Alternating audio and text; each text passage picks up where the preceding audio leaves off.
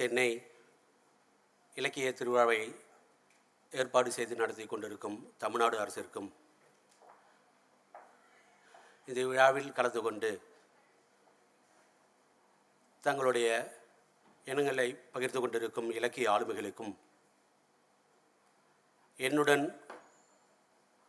இந்த அரங்கில் கலந்து பேசிக் கொண்டிருக்கும் நண்பர் யாழநாதி அவர்களுக்கும் சகோதரர் இளங்கோகிருஷ்ணன் அவர்களுக்கும் இந்த அரங்கில் கலந்து கொண்டிருக்கும் என்னுடைய நண்பர் கனிமொழி அவர்களுக்கும் உங்களுக்கும் என்னுடைய வணக்கத்தை தெரிவித்துக் கொள்கிறேன். நவீன தமிழ் கவிதையில் தமிழ் கவி- என்னுடைய புரிதல் என்ற தலைப்பில் இந்த அரங்கு நடைபெற்று கொண்டிருக்கிறது.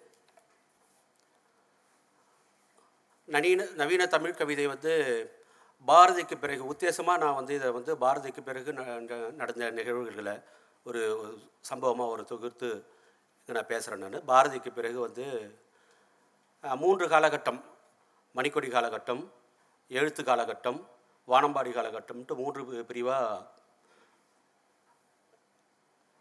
நவீன தமிழ் கவிதை வந்து பிரிஞ்சு செயல்பட்டது. குறிப்பாக மணிக்கொடி காலகட்டத்தில் வந்து அப்பே பல இதழ்கள் வந்திருக்கு. கிராம ஒடியன் கலா ரசிகன் சூறாவளி போன்ற க பத்திரிகை எல்லாம் வந்திருக்கு. இது சொல்கிறது ஆயிரத்தி தொள்ளாயிரத்தி முப்பதுகளிலிருந்து நாற்பதுக்குள்ளே இருக்கும்னு நினைக்கிறேன் இது. மணிக்கொடி காலகட்டத்தில் வந்து நான் பிச்சமூர்த்தி வந்து பெட்டிக்கடை நாரணன்ற ஒரு ஒரு கவிதை எழுதுறார். ஆயிரத்தி தொள்ளாயிரத்தி முப்பத்தி ஒன்பதில் வந்து மணிக்கொடி இதழில் பெட்டிக்கடை நாரணன்ற ஒரு கவிதை. அதுக்கு முன்னாடி பார்த்தீங்கன்னா ஆயிரத்தி அதாவது ஒரு ஏறக்குறைய அதே காலகட்டம் தான் ஆயிரத்தி தொள்ளாயிரத்தி முப்பத்தி ஒன்பதில் சூறாவளின்ட்டு கானாசு வந்து சூறாவளின்னு ஒரு பத்திரிகையை அவரே தொடங்கி அஹ், மயன்ற பேரில் வந்து ஒரு க க மணப்பெண் ஒரு ஒரு மணப்பெண்ன்ற தலைப்பில் ஒரு கவிதை எழுதுகிறார் ஏறக்குறைய பாரதிக்கு பிறகு வர்ற எழுத்த தொடர்ச்சியாக வசன கவிதைகள் இந்த மாதிரி வ- பாரதி நவீன கவிதைகளின் போக்குகள் குறித்தும் தொடர்ச்சியாக உரையாடல்களும் அது சம்பந்தமான விவாதங்களும் நடைபெற்று கொண்டிருந்தன. ஆனால் எனக்கு நான் கவனித்த வரைக்கும் இல்லை நான் வாசித்த வரைக்கும் நான் அறிந்த வரைக்கும் வந்து இந்த மணப்பெண்ன்ற காணாசு மையனோட கவிதையும்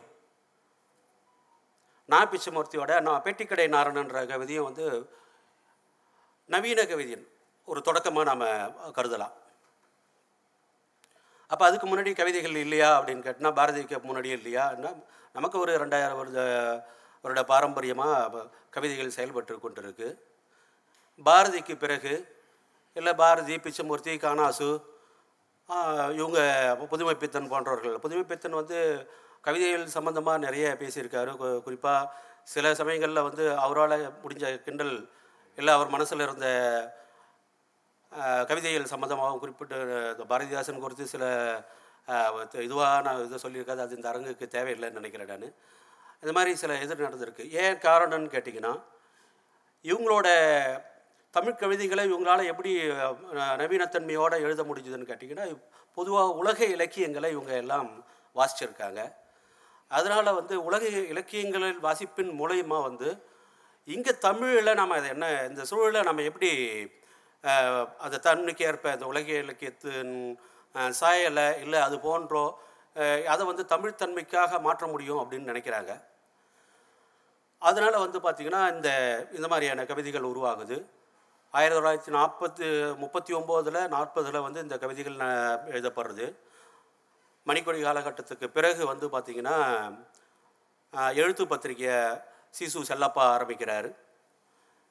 ஆயிரத்தி தொள்ளாயிரத்தி ஐம்பத்தி ஒம்போதில் செல்லப்பா வந்து எழுத்து ஆரம்பிக்கிறார். எழுத்தில் வந்து மறுபடியும் என்ன பண்ணுறாருன்னு கேட்டிங்கன்னா அந்த பெட்டிக்கடை நாரணன் நான் பிச்சமூர்த்தியோட பெட்டிக்கடை நாரணன்ற கவிதையை திரும்ப மறுபிரசுரம் பண்ணுறாரு மறுபிரசுரம் பண்ணுறப்ப அது வந்து அப் அப்போதைய எழுதியிருந்த கவிஞர்களுக்கும் வாசகர்களுக்கும் வந்து பெரிய ஒரு பெரிய மடைதிறந்த வெள்ளத்தை மடைதிறப்பு போல ஆகுது.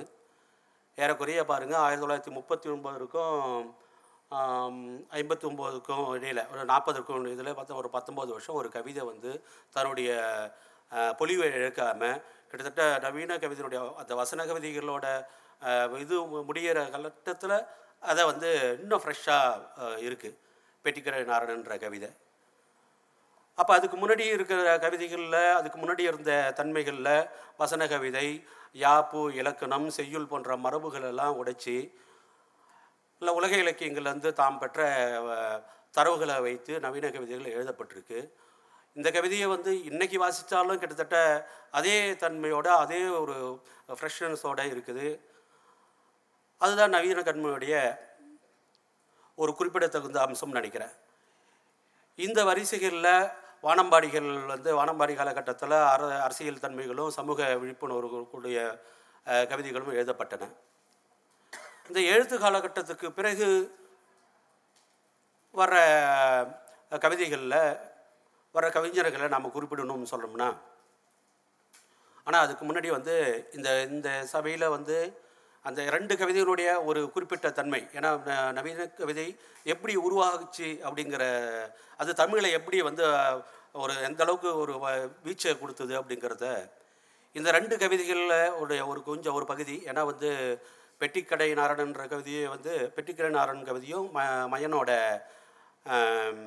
மணப்பெண் கவிதையிலும் ஒரு ஒரு பகுதியை நான் வாசிக்கிறேன் நான்.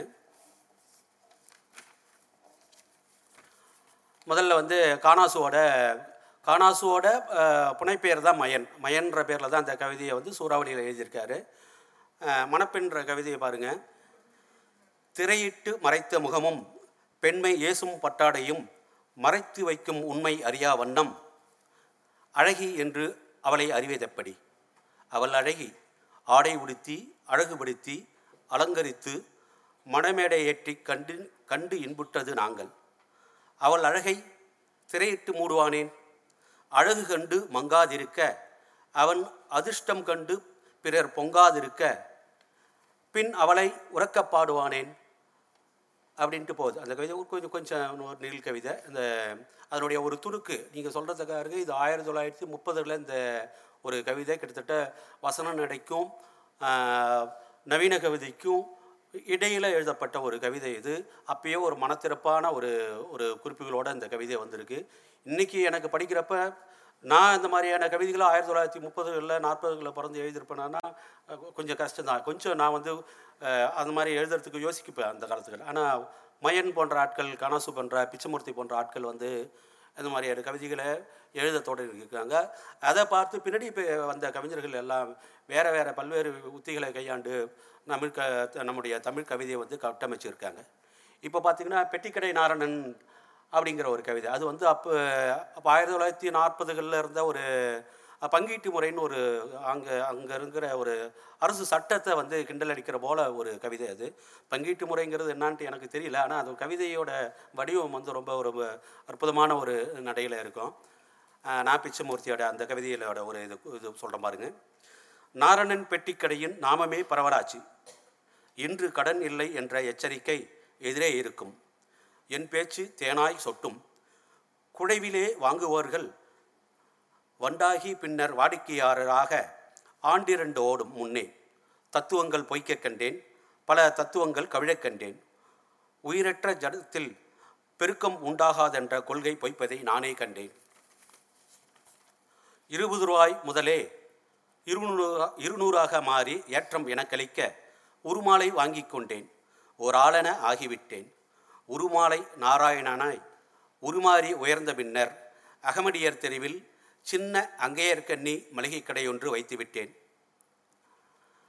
பாருங்க இது வந்து அந்த காலகட்டத்தில் கொஞ்சம் ஒரு இருக்க ச இயற்றப்பட்ட ஒரு சட்டத்தை தன்னுடைய ஒரு ஒரு மொழி நடையால் ஒரு பகடி பண்ணுற போல ஒரு துணியில் இந்த கவிதை இருக்குது இது ஒரு நீண்ட கவிதை ஓரளவுக்கு ஒரு நீண்ட கவிதை. அதனுடைய ஒரு பகுதியை எழுதியிருக்கு. ஆயிரத்தி தொள்ளாயிரத்தி முப்பத்தி ஒன்பதில் எழுதப்பட்ட ஒரு கவிதை வந்து இப்பயும் ஆயிரத்தி தொள்ளாயிரத்தி இருபத்தி மூணுலேயும் வந்து நமக்கு கவனிக்கிற இல்லை ஒரு அதனுடைய அந்த கிண்டல் தன்மை புரிஞ்சுக்கிற அளவுக்கு இருக்குது அப்போ இந்த கவிதைகள் இந்த காணாசு பிச்சமூர்த்தி போன்ற இலக்கிய த பெரிய பெருமக்கள் வந்து பிறகு வந்து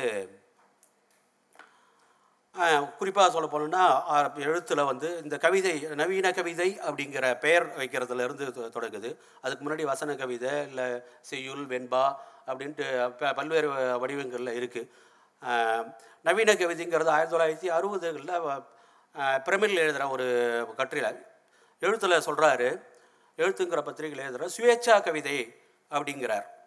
சுயேட்சா கவிதைங்கிற தலைப்பில் ஒரு கட்டுரையை எழுதியிருக்காரு. அப்போ வந்து கவிதைங்கிற வடிவத்துக்கு நமக்கு பேர் சொல்கிறதுக்கு முன்னாடியே வந்து ஒரு விவாதங்களும் எண்ணற்ற விவாதங்களும் பிச்சமூர்த்தி போன்ற காணாசு புதுமை பித்தன்லாம் அதுக்கு எண்ணற்ற விவாதங்கள் நடத்தியிருக்காங்க. இந்த சுயேட்சா கவிதைன்ட்டு ஆயிரத்தி தொள்ளாயிரத்தி அறுபதில் கூப்பிடுறாரு அறுபதில் கூட நவீன கவிதை அப்படின்னு இல்லை. ஆனால் அதுக்கு முன்னாடி வந்து மயன் வந்து நியூ போய்ட்ரிங்கிறத வந்து புதுக்கவிதைன்ற ஒரு சரஸ்வதி அப்படின்னு ஒரு பத்திரிக்கையில் பத்திரிகையோட ஆண்டு மலரில் வந்து புதுக்கவிதைங்கிற வார்த்தையை அறிமுகப்படுத்துகிறாரு அது ஓரளவுக்கு எல்லா தரப்பு கவிஞர்களாலும் எழுத்தாளர்களும் ஏற்றுக்கொள்ளப்படுது. புதுக்கவிதைங்கிற வார்த்தை அப்போ தான் நமக்கு தமிழுக்கு அறிமுகமாகுது. அப்போ அது அதற்கு பிறகு வந்து பார்த்திங்கன்னா ஏற இந்த எழுத்து காலகட்டத்திற்கும் மணிக்கொடி காலகட்டத்திற்கும் பிறகு வந்து எண்ணற்ற கவிஞர்கள் உருவாகிறாங்க. குறிப்பாக சொல்ல போனோன்னு கேட்டிங்கன்னா பிரமிழ் நகுலன் சண்முக சுப்பையா ஆத்மா நாம் ஞானக்கூத்தன்ற ஒரு பெரிய ஒரு வரிசை சுந்தர ராமசாமி போன்ற ஒரு பெரிய வரிசை உருவாகுது.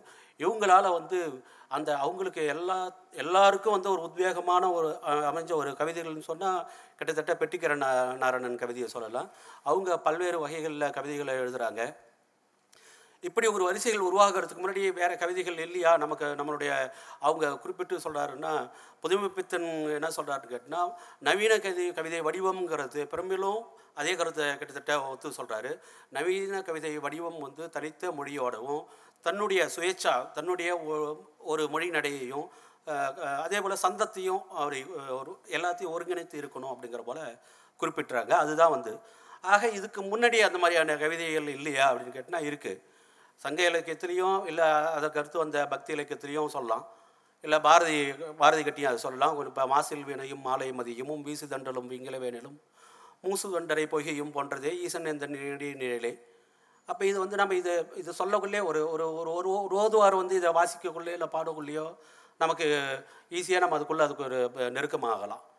இல்லை நாடகத்தால் உன்னையா உன்னடியார் போல் நடித்து நான் நடிவே விடகத்தே புகுந்துடுவான் மிகப்பெரிதும் வருகின்றேன். அடகச்சீர் மணிக்குன்றே இடையரா அன்பு உனக்கு. இது இந்த பாடல்கள் இது நான் சொல்கிறேன் இந்த பாடல்கள் பாடும்போதே அதனுடைய ஓசை நயம் அதன் சந்தப்பிளவு இது எல்லாமே நமக்கு கேட்க முடியும். நமக்கு அது கூட ஒன்ற முடியும். ஆனால் நவீன கவிதை வந்து அது அந்த- அந்த துணியில் அமையுமா அதுக்குள்ளே வருமான்னு கேட்டால் கொஞ்சம் அது க கஷ்டம்தான். ஆனால் நவீன கவிதையினுடைய வடிவம் வந்து வடிவமும் தோற்றமும் வந்து பல மாற்றங்களை நிகழ்த்தி இந்த மாதிரி வந்திருக்கு. அதை நாம் வந்து சற்று புரிதலோடு இருக்கும் எப்படி வந்து சங்க இலக்கியத்தை ஒரு ப பண்டிதர்கள் மட்டுமே அறி அறிய முடிஞ்சதோ ஆனால் நவீன கவிதை அதனுடைய மாற்றாக வந்து இ- புழங்கும் தளத்தில் நாம் எதை எந் எந்த வாழ்க்கையில் வாழ்கிறோம் என்னுடைய என்னுடைய மொழி என்ன நான் என்ன பேசுகிறேன் நீங்கள் என்ன பேசுகிறீங்க இதிலிருந்து நாம் வந்து ஒரு கவிதையை எடுக்க முடியும் அப்படிங்கிற ஒரு சுதந்திரத்தை கற்றுத்தராங்க. இலக்கிய முன்னோடிகள் அதுதான் இது பண்ணுறாங்க பாரதியோ பாரதிதாசனோ இல்லை கூப்பா ராஜகோபாலனோ பிதுமு பித்தனோ பிரமிழோ வந்து இந்த மாதிரியான ஒரு பாதையை திறந்து விட்டாங்க. இது வந்து தான் வந்து இன்றைக்கி இவ்வளோ இவ்வளோ பெரிய மாற்றங்களை தமிழ் கவிதைகளை கொடுத்துருக்கு. நான் குறிப்பாக சொல்லணும்னு கேட்டிங்கன்னா நான் இதுலேருந்து ஒரு சில ஒரு பிரமிழோடவும் நகலனோடவும் சில கவிதைகளை குறிப்பிட்றேன். ஏன்னா அவங்க வந்து இந்த ம- மணிக்கொடி க- எழுத்து காலகட்டத்துக்கு பிறகு வந்த பெரிய மிகப்பெரிய ஆளுமைகள் வந்து பிரமிலோ பிரமிழோ நகுலனோ ஆத்மநாமோ ஞானகுத்தனோ சொல்லலாம். அவங்களோட ஒரு சில கவிதைகள். குறிப்பாக நான் பிரமிழ் வந்து படிம கவிதைகளுக்கு வந்து புகழ்பெற்ற ஒரு நபர். மிகப்பெரிய மிகப்பெரிய ஆளுமை. அவருடைய படிமங்கள்லாம் வந்து ரொம்ப ஒரு ரொம்ப காத்திரமாகவும் புதுசாக எழுத வர்றவங்களுக்கு வந்து அது வந்து ஒரு பெரிய உத்வேகத்தை அளிக்கக்கூடிய கவிதைகளாக இருக்கும். நம்ம வந்து புரியல அப்படின்னு நினைக்கலான்னு அதுக்குள்ளே ரொம்ப அற்புதமான ஒரு சொல்லாடல்களும் ரொம்ப ஒரு பெரிய மனவெளிச்சி தர ஒரு படிமங்களை எழுப்பி தர்றவர் தர்மபுரி புஷிரம் பிரமிழ்ங்கிற பிரமிழ் அவரோட கவிதையில் நான் குறிப்பாக ஒன்று சொல்கிறேன் பாருங்கள் ஒரு ஒரு சின்ன ஒரு பரிம ஒரு கவிதை. பாலைங்கிற தலைப்பில் எழுதின ஒரு கவிதையினுடைய ஒரு ஒரு பகுதியை மட்டும். அவருடைய குறிப்பாக ரொம்ப புகழ்பெற்ற கவிதை காவி காவியம்ன்ட்டு ஒரு கவிதை இருக்குது நிறைய கவிதைகள் காவியம்ங்கிற தலைப்பில் முகதன் முகத்தின் தங்கைக்கு அவருடைய தொடர்ச்சியாக நிறைய இறுக்கமான படிவமைப்புகளோடு இருக்கிற கவிதைகள். ஆனால் ஒரு கவிதையை வந்து இந்த நமக்கு புரியறதுக்காக ஒரு சின்ன உதாரணத்துக்காக அவரோட கவிதைகள் ஒன்று பார்த்த இடமெங்கும் கண் குளிரும். பார்த்த இடமெங்கும் கண் குளிரும் பொன்மணல். என் பாதம் பதித்து நடக்கும் இடத்தில் மட்டும் நிழல் தேடி என்னோடு அலைந்து ஏறுகிறது. ஒரு பிடி நிலம்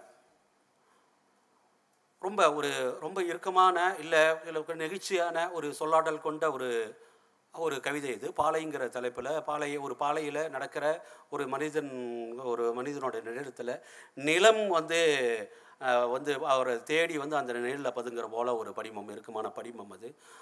இந்த மாதிரியான புதுமைகளை வந்து இந்த இது இதுவா இதுவாரி ஒரு ஒரு ஒரு சின்ன சின்ன சின்ன வார்த்தைகளில் சின்ன படிமங்களை உருவாக்கி பிரமிழ் வந்து பெரிய சிறப்புகளை திறப்புகளை உருவாக்குறார் அவரோட காலகட்டத்தில் இதே காலகட்டத்தில் வந்து பார்த்திங்கன்னா நகுலன் கிட்டத்தட்ட ஒரு தத்துவ விசாரம் கொண்ட கவிதைகளோடு கவிதைகளோட வராரு. நகுலனுடைய கவிதைகள் வந்து தத்துவ விசாரம்னா பெரிய நம்ம பிரம்மாண்டமான பெரிய இதுவோட புரியாத தன்மையோடு இருக்காது. சின்ன சின்ன வார்த்தைகள் தான். பாருங்கள் அவரோட ஒரு கவிதைகளில் பார்த்தீங்கன்னா யாரும் இல்லாத பிரதேசத்தில் என்ன நடந்து கொண்டிருக்கிறது? எல்லாம். அவ்வளோதான் யாரும் இல்லை பிரதாசத்தில் என்ன எந்த ஒரு பெரிய ஒரு- ஒரு சின்ன ரெண்டே ரெண்டு ஒரு வரிகள் தான். நகலனோட வரிகளில் பார்த்தீங்கன்னா நம்ம மலையாள கவி குஞ்சுனி மாஸ்டரோட கவிதைகள் வர சின்ன சின்ன ரெண்டு ரெண்டு கவி தான். ஆனால் வந்து அந்த வரிகள்லேருந்து மிகப்பெரிய திறப்புகளை மிகப்பெரிய ஒரு புரிதல்களை ஒரு கவிதா அனுபவத்தை தர்ற கவிதைகள் நகுலன். பிரமிழுக்கும் நகுலனுக்கும் வேறு வேறு ஒரு தளம் இருந்தாலும் நகுலனோட அந்த வரிகளை நம்ம வந்து சொல்ல இன்னும் இன்னொரு இன்னொரு கவிதை பாருங்கள் நகுலனோட இன்னொரு கவிதை பாருங்கள் கையெழுத்து மறையும் வேலை. கையெழுத்து மறையும் வேலை என்று சொல்கிறார்கள். பிரம்மலிபியும் என்று கூட சொல்ல தோன்றுகிறது அப்படின்ட்டு ஒரு கவிதை. கையெழுத்து மறையும் வேலை அப்படிங்கிறது வந்து கிட்டத்தட்ட நம்ம படிக்கிறப்ப இருட்டுற நேரம் ஒரு நம்ம கலாப்பிரியோட ஒரு கவிதை வரும்.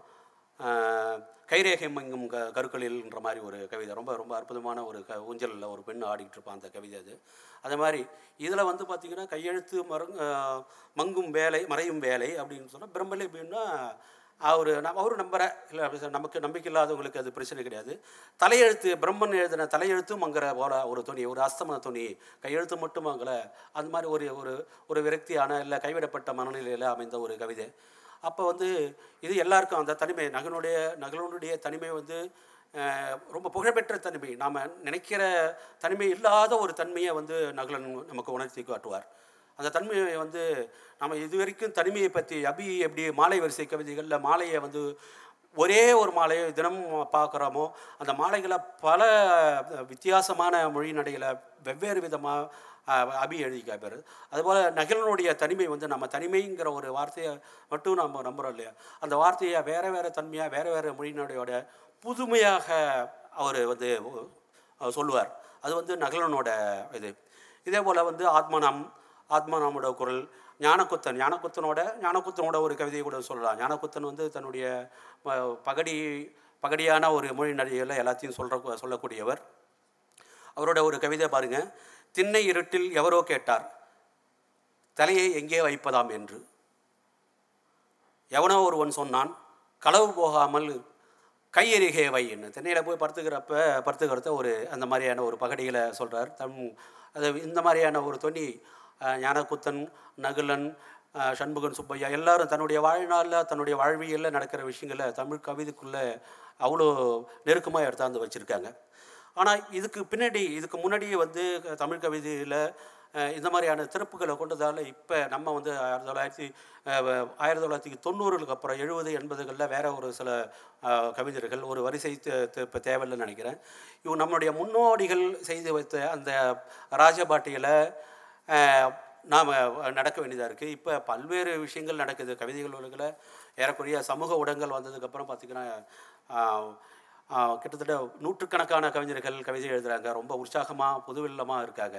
ஆனால் வந்து இந்த மாற்றத்தில் எழுபதுகளில் எண்பதுகளில் ஆயிரத்தி தொள்ளாயிரத்தி தொண்ணூறுகளில் நடந்த ஒரு பெரிய ஒரு ரெண்டு ஒரு ரெண்டு மூணு பேட்ச் வந்திருக்காங்க. அவங்களில் ரொம்ப பழைய படுமையாடுங்கள்லேருந்து விடுபட்டு புதிய குரல்களாக அரசியல் தன்மைகளை பல்வேறு பின்னவனித்த கவிதைகளை தலித் கவிதைகளை முற்போக்கு கவிதைகளை போஸ்ட் மாடர்னிச கவிதைகளை இதுபடி க- பின்காலனிய கவிதைகள்ன்ட்டு பல தலைமைகளில் க கவிதைகள் உடைப்பட்டு பல கவிதைகள் எழுதப்பட்டிருக்கு.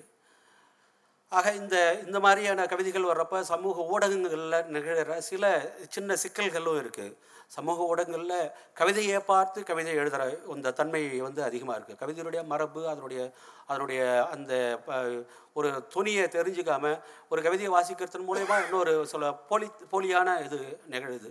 ஆனால் நான் இதை குறை சொல்ல முடியாது. ஏன்னா இது ஒரு நிகழ்வு. நீங்கள் வந்து நடக்கும் ஒரு காட்டாற்று வெள்ளம் போல் நிறைய பேர் எழுத வராங்க நிறைய புத்தகங்கள் வருது நிறைய படிக்கிறோம். ஆனால் அவங்களுக்கு அந்த கவிதைக்கான எசன்ஸு நிற்குதா இல்லைன்னு இல்லை. ஆனால் அது ஒரு குறையாக நான் அதை சொ சுட்ட விரும்பலை. ஆனால் பின்னாடி வந்து இந்த மாதிரியான ஃப்ளோ வந்து பின்னாடி கொஞ்சம் வடிஞ்சு ஒரு நல்ல இதிலிருந்து ஒரு நல்ல தொகுப்புகள் நல்ல விஷயங்கள் நல்ல கவிஞர்கள் அடையாளப்படுத்தக்கூடும். ஆனால் வந்து எழுத வர்றதை நான் தடுக்க முடியாது. போலி கவிதைகளையும் இதை நம்ம இதில் கவனிக்க வேண்டியதாக இருக்குது அந்த வகையில் ஆனால் ஒரு நவீன கவிதை வந்து என்ன தருது? வாழ்க்கையில் நம்ம ஒரு ஒரு வாழ்க்கைக்கு நமக்கு எந்த வகையாக உதவுதான்னு கேட்டிங்கன்னா நேரடியாக எனக்கு அதில் வந்து பெரிய ஒரு ப- பலன் இருக்கும் அப்படின்னு தெரியல. நாம் ஒரு இருபத்தஞ்சி முப்பது வருஷமாக எழுதின்னு இருக்கோம். இதுக்கு நேரடியாக இந்த கவிதை எனக்கு இந்த கவிதையை படிக்கிற எங்கே எனக்கு உதவுது? இல்லை நீதி நூல்கள் போல் இல்லை வள்ளுவர் போல் ஏதோ ஒரு வகையத்தில் நம்ம என்ன எடுத்து சொல்ல முடியுதான்னு கேட்டிங்கன்னா இல்லை. ஆனால் ஏன் நம்ம இதில் தீவிரமாக ஒரு முப்பது வருஷம் இருபத்தஞ்சி வருஷம் இந்த கவிதையில் இயங்குகிறோம் ஏன் புதுசாக வர்ற ப- இவங்களை இது பண்ணுறோம் ஏன் இளங்கோ போன்ற கவின் மலர் போன்ற சுகிருதா போன்ற நண்பர்களை வந்து நம்ம வந்து குறிப்பிட்டுறோம். ஏன் அவங்கள இது பண்ணுறாங்கன்னா ஏதோ க கவிதை ஏதோ நாம் தெரியாத நாம் விளங்க முடியாத நமக்கு புரிஞ்சு கொள்ள முடியாத நமக்கு நண்பர் நன்மை பயக்காத ஏதோ ஒரு உதவிகளை இல்லை ஒரு இதை வந்து செஞ்சிட்ருக்கு. அதுதான் கவி நவீன நவீன கவிதையினுடைய அப்போ இது தன்மையே அதுதான். அது உங்களுக்கு இன்றைக்கி இருபது வயசில் இருபது பத்து வயசில் உங்களுக்கு ப தெரிகிற ஒரு வார்த்தை வந்து ஐம்பது வயசில் அது வந்து பயன்படலாம். அதுதான் நவீன கண்மனுடைய நவீன நவீன பதை படைப்புகளோட தன்மையே அதுதான் நினைக்கிறேன் நான். உதாரணமாக வந்து பார்த்தீங்கன்னா ஒரு சின்ன ஒரு இதை சொல்கிறேன் பாருங்க. நீரில் தெரியும் நெற் நெற்கதிர்கள் சொர்க்கத்தின் விளைச்சல்கள். அவற்றை நாம் நேரடியாக அறுவடை செய்ய முடியாதுன்ட்டு ஒரு தேவதேவனோட ஒரு கவிதை. இந்த இந்த இலக்கிய படைப்புகளும் இலக்கிய ஆக்கங்களும் படைப்பாக்கங்களும் வந்து ஒரு நீரில் தெரியும் நெற்கதிர்கள் போன்ற ஒரு இது. அவை வந்து நம்ம நேரடியாக அறுவடை பண்ண முடியாது. ஏதோ ஒரு காலகட்டத்தில் உங்களுடைய வாழ்நாளில் நம்மளுடைய வாழ்நாளில் உங்களுடைய தன்மைகளில் ஏதோ ஒரு இடத்துல நமக்கு அது அறுவடை செய்கிறதுக்கு உதவக்கூடும். இந்த வாய்ப்பை நல்கிய அனைவருக்கும் என்னுடைய நன்றியை தெரிவித்துக் கொள்கிறேன்.